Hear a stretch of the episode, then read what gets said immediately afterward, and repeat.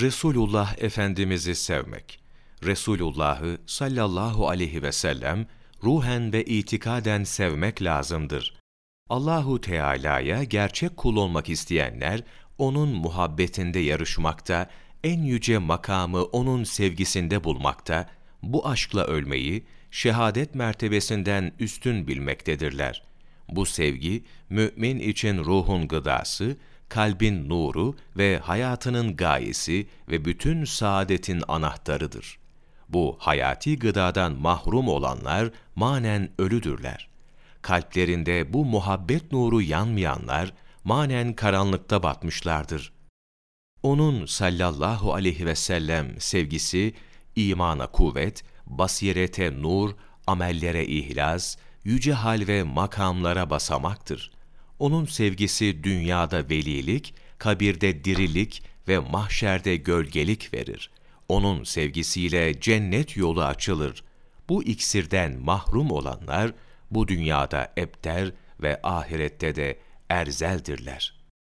Allah Celle Celaluhu onu sevmeyi sallallahu aleyhi ve sellem yüce kitabında emretmiştir.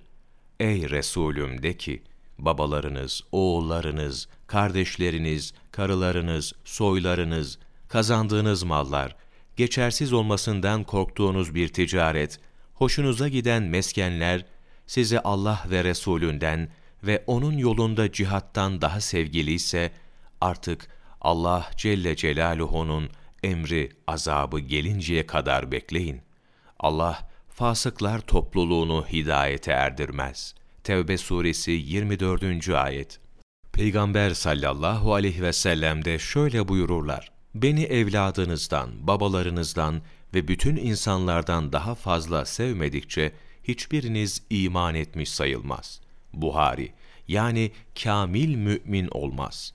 Resulullah'ı sevmek, ancak onu insanların en büyüğü olarak bilmek ve inanmakla, ona en büyük tazim ve saygıyı beslemekle mümkündür. Onu sevmek, yolunda yürümek ve mübarek ruhlarına bol bol salatu selamları okumakla, kabri şeriflerini her fırsatta ziyaret etmekle, mübarek isimlerini tazimle söylemek ve isminin geçtiği zamanlarda ona salavat getirmekle mümkündür. Onu sevmek sallallahu aleyhi ve sellem, yasak ettiği şeylerden ölümden kaçar gibi sakınmakla, onun güzel ahlakıyla ahlaklanma ve bu ahlakı aile efradına da vermekle, iki cihana saadet kaynağı olan ve ona nazil olan kitaba, Kur'an'a sarılmakla mümkündür. Mehmet Çağlayan, Ehli Sünnet ve Akaidi, sayfa 149, 15 Mart Mevlana takvimi